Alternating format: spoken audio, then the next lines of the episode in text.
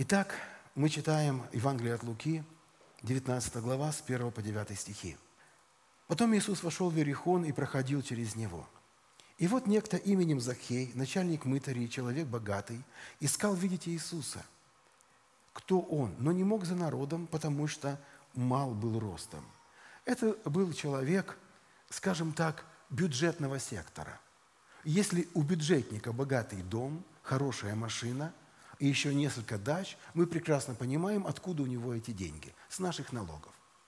Кто-то меня услышал? Если у бюджетника нет побочного бизнеса, а он работает только на своей основной работе, значит, это наши с вами деньги. Тут все очень просто. Этот человек был начальником мытарем. Это была бюджетная организация, которая собирала налоги для римлян. Он был еврей и собирал налоги с евреев. Естественно, он собирал их так, что очень много просеивалось через его руки. Если нужно было римлянам отдать 10, он собирал 20, потому что им 10 и 10 себе. Поэтому мытари люди сильно ненавидели. И э, слово «грешники» и «мытари» – это были как слова синонимы. То есть мытарь не мог быть не грешником. Он обязательно был грешен, он был повинен. У нас есть тоже сегодня такие специальные профессии, в котором можно поставить знак равенства. Этот знак равенства стоит в сердцах и умах у людей – Люди понимают, а, ты работаешь там, ну, значит, это варюха. Ты работаешь там, а, значит, ты такой. Понимаете, о чем я говорю? Не придумывайте сейчас для себя эти профессии, не надо. Он искал видеть Иисуса, но он был мал ростом. Да? И забежав вперед, влез на смоковницу, чтобы увидеть его, потому что ему надлежало проходить мимо нее, то есть Иисус. Иисус, когда пришел на это место, взглянув, увидел его и сказал ему, «Захей, сойди скорее, ибо сегодня надо мне быть у тебя в доме». И он поспешно сошел, и принял его с радостью. И все, видя то, начали роптать и говорили, что он зашел грешному человеку. Захей же встав, сказал Господу, Господи, половина имения моего я отдам нищим. И если кого чем обидел, воздам в четверо. Иисус сказал ему, ныне пришло спасение дому сему, потому что и он сын Авраама. Здорово. Смотрите, что произошло. Он принес покаяние. Он поверил в Иисуса и осознал, что его жизнь была неправильна. И теперь Закей принимает решение.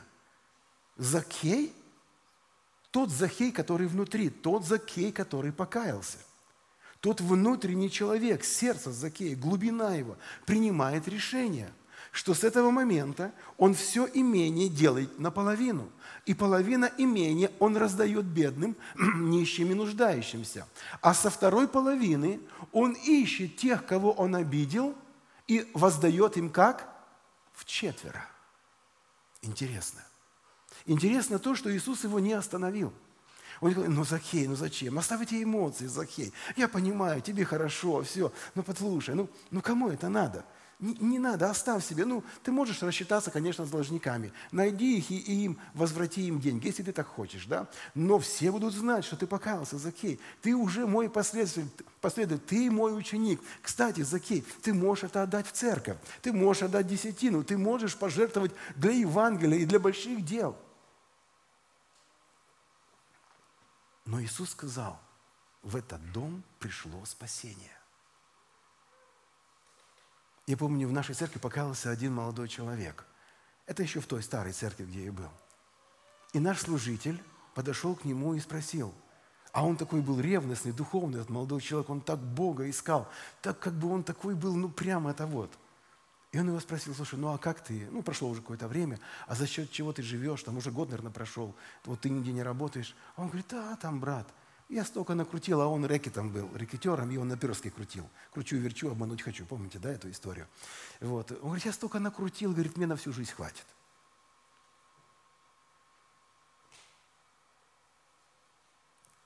Что у вас? Плохо вам стало?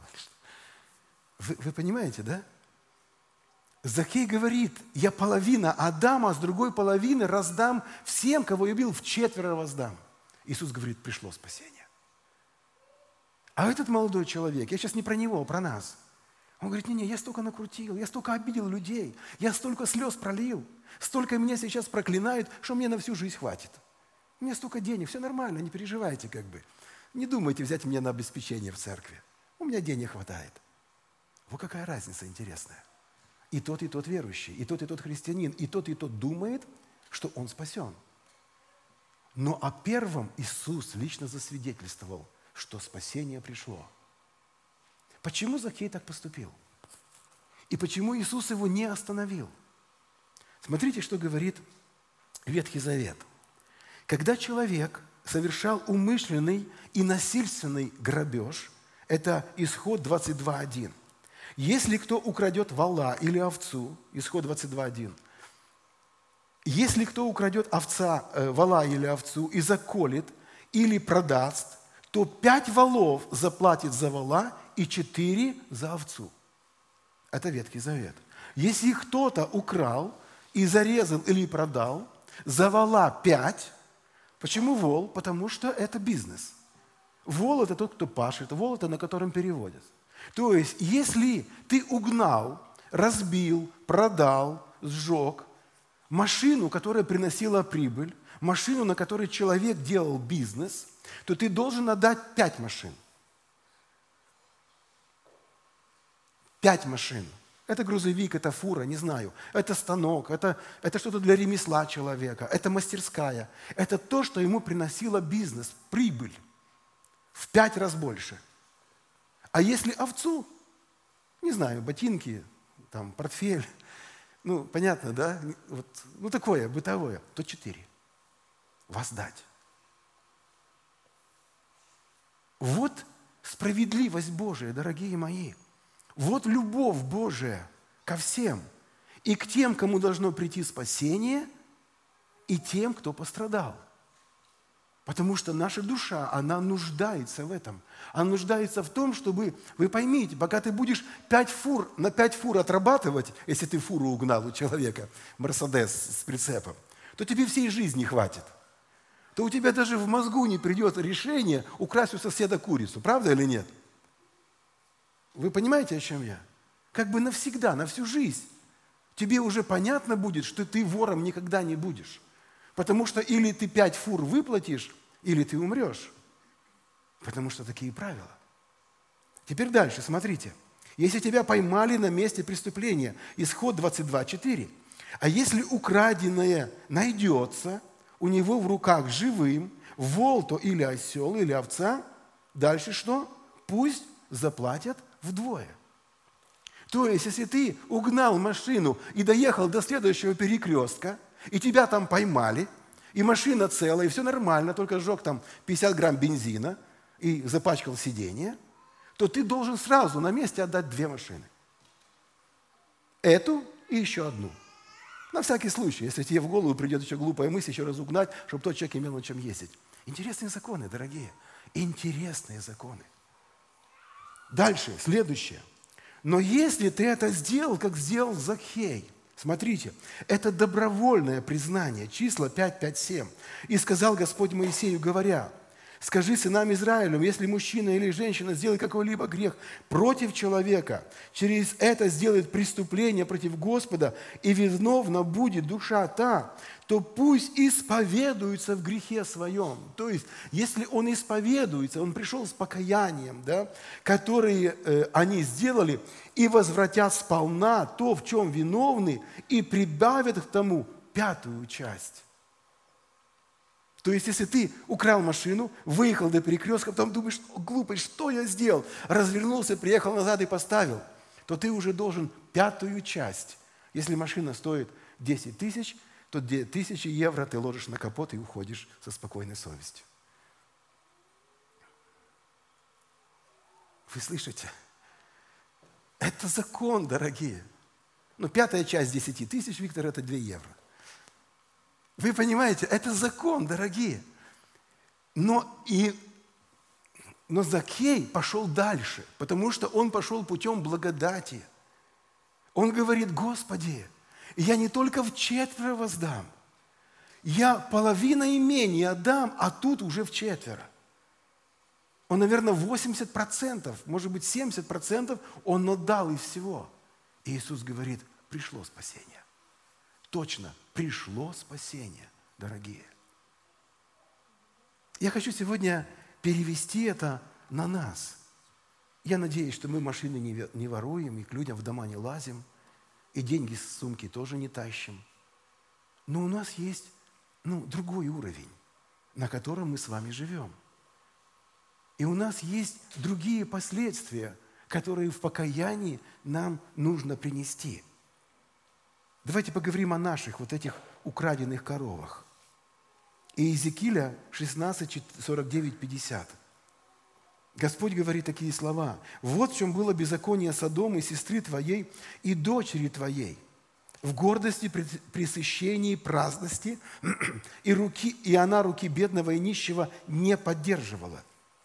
И возгордились они, и делали мерзости пред лицем моим, моим, и я, увидев это, отверг их». Итак, первое – это гордость. Дорогие, это наше осуждение, это наша клевета, это наше возвышение. Это когда мы легко своим языком можем оговорить ближнего, дальнего. Тот, кто вверху, тот, кто внизу.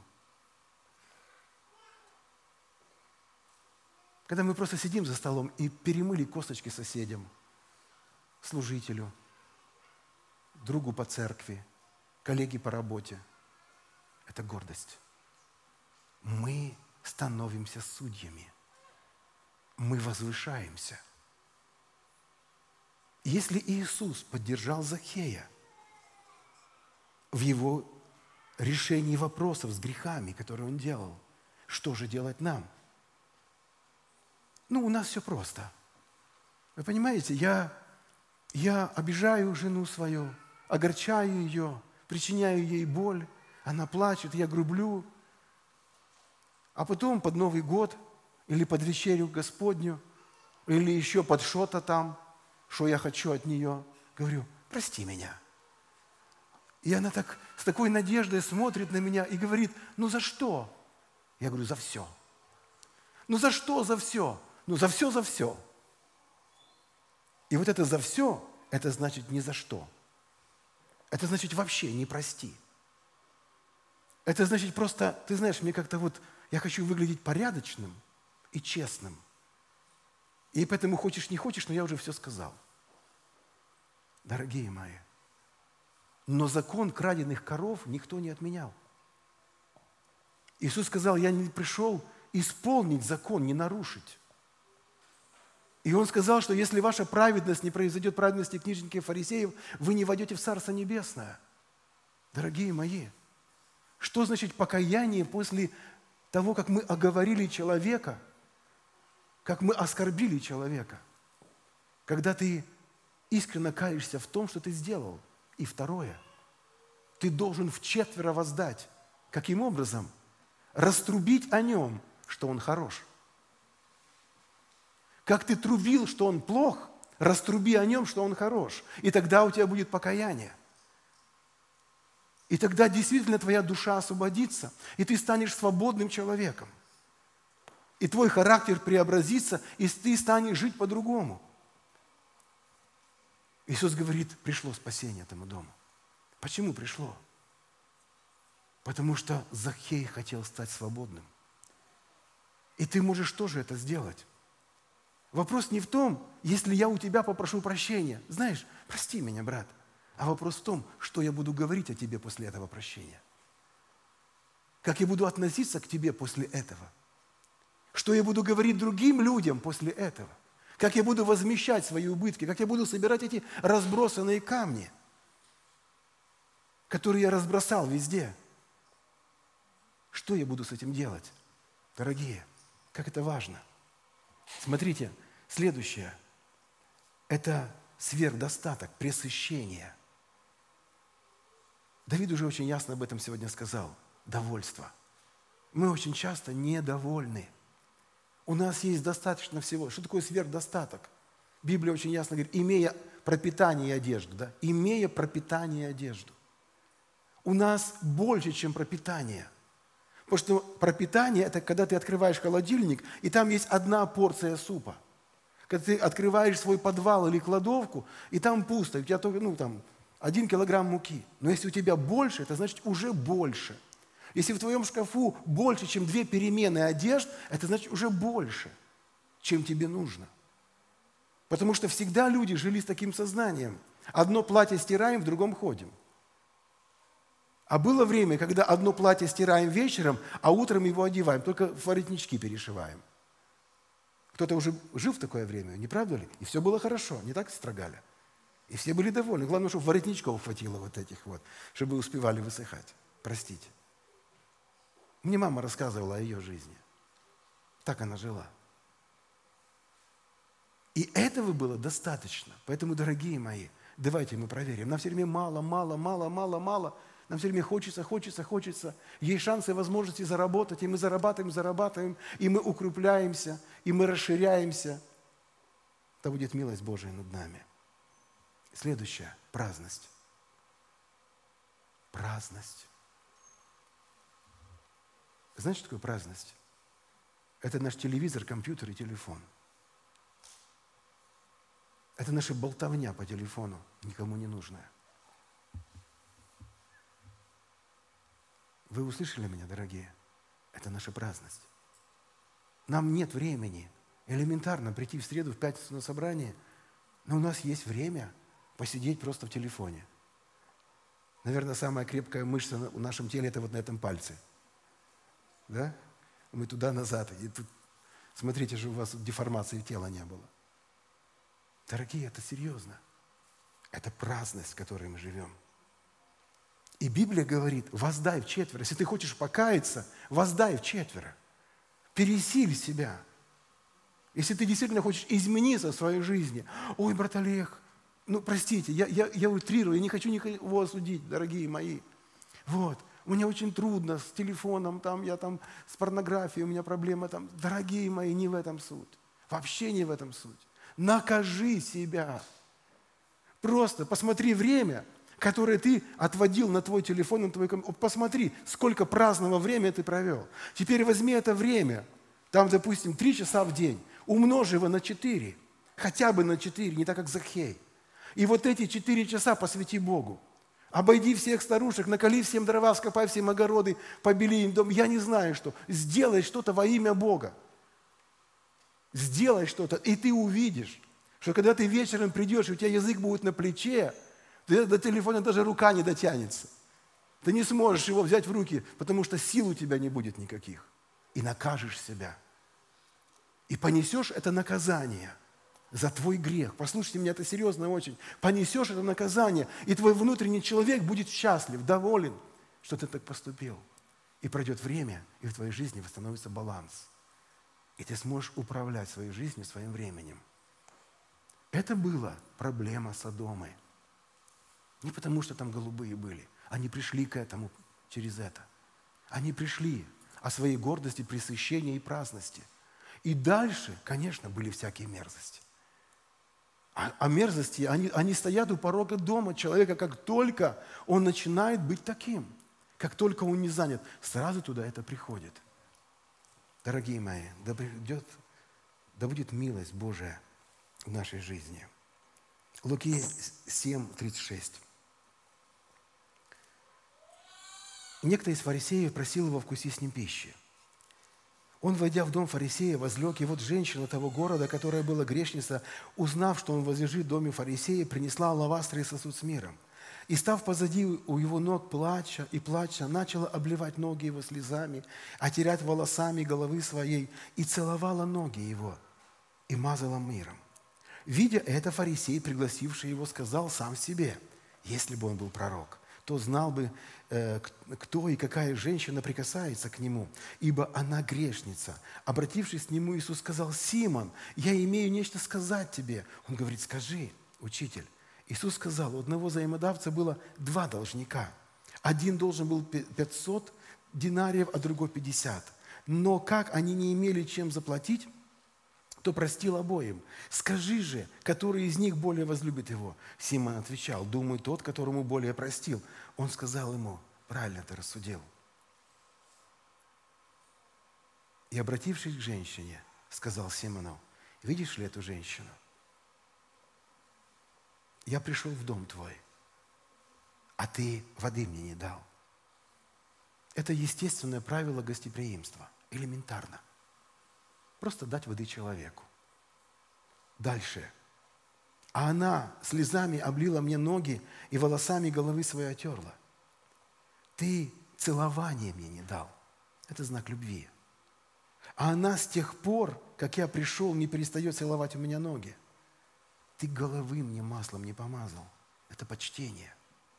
А она миром помазала мне ноги. Потому сказываю тебе, прощаются грехи ее многие за то, что она возлюбила много. А кому мало прощается, тому тот мало любит. Поэтому я говорю тебе, ей прощены все грехи. Другой перевод. Из-за того, что она возлюбила так сильно.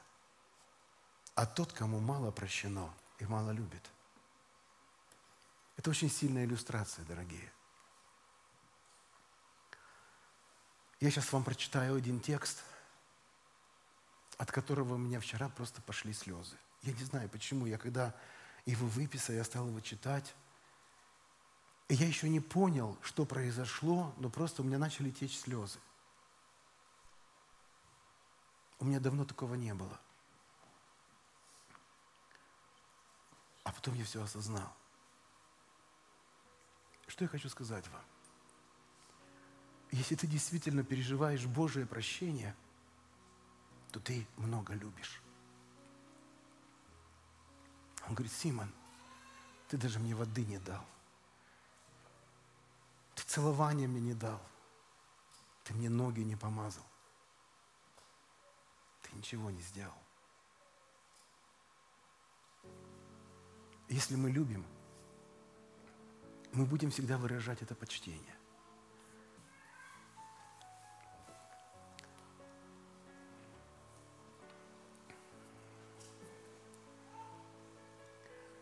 1 Иоанна, 1 глава, 6-10 стихи. Если говорим, что имеем общение с Ним, а ходим во тьме, то мы лжем и не поступаем поистине. Если же ходим во свете, подобно как Он во свете, то имеем общение друг с другом. И кровь Иисуса Христа, Сына Его, очищает нас от всякого греха. Вот как интересно. Я вчера сидел и читал этот стих – я думаю, Господи, а как? Вот когда я прочитал, мне просто потекли слезы. Я опять начал читать. И я вдруг увидел, смотрите, если же ходим во свете, подобно как Он во свете. Я святой, и Он святой. Я уже с Ним, я уже там, я уже во свете. А зачем же мне кровь? Зачем же мне кровь омывающая, если я уже омыт и я уже во свете? Послушайте, если я уже прошел всю процедуру омовения, очищения пришел к Иисусу, там, где Он, и я во свете. Смотрите дальше, что написано. Восьмой стих. Если говорим, что не имеем греха, обманываем самих себя. Опа, как? Я говорю свои переживания, я сижу, у меня текут слезы, я ничего не понимаю. Я говорю, Господи, что это? Как это? Я уже во свете. И вдруг там во свете я говорю, что я не имею греха, потому что я уже и с Иисусом. Значит, у меня уже все хорошо, я хорошо себя чувствую, переживаю. Я переживаю Его присутствие, все, все, все, все. И в то же самое время я лжец. Так невозможно. Я или праведный, или неправедный. Я или хороший, или плохой. Боже, как это все понять? Что это значит быть во свете и в то же самое время не быть совершенным? Дорогие, вот наша надежда. Вот наша надежда. Свет – это свет. Свет – это когда ты открываешь свое сердце. Просто у нас такая иллюзия насчет праведности. Мы так много о себе возомнили. Для того, чтобы понять, что такое праведность, надо спросить у Иова. Иов, что такое праведность? Он одно скажет. Праведность – это Бог. Прочитайте книгу Иова. Человек, которым хвалился Бог. праведный, непорочный, удаляющийся от зла. А потом в конце книги он говорит, Господи, я раскаиваюсь перед Тобою в, пах, в прахе и пепле. Почему? Потому что я слышал о Тебе краем уха, а теперь увидел воочию. И я понимаю, Боже, что моя праведность ничего не стоит абсолютно. Спросите у Исаия, великий Божий пророк. Пять глав воинствует. В шестой главе приходит присутствие Божие приходит в Божий свет и кричит, Господи, погиб я, потому что я живу с людьми с нечистыми устами, и у меня уста нечистые. Господи, горе мне, я умер, я мертвец. Спросите у Якова, это самая потрясающая праведность. Бог встречается с ним, спрашивает, ты кто? Я хитрый. Господи, я такой хитрый. Я всех обманул. И брата обманул, и отца обманул. И Лавана обманул тестя своего. Я хитрый Господь. А, хитрый, поломаю тебе ногу. Ему бедро раз свернул и говорит, чтоб ты знал, с этого момента ты Израиль. Но знай, я никогда не буду стыдиться тебя. И всегда буду называть тебя хитрым. И Бог до сих пор в Евангелии, Бог Авраама, Исаака и кого? И хитрого. Вот он наш свет, дорогие мои. Вот наш свет, это наша правда, это наша искренность, это наша открытость, это наша честность. Это наша искренность до глубины души. Когда ты, зная себя, не стыдишься себя перед Богом и говоришь то, что есть на самом деле. Пришла эта женщина к Иисусу.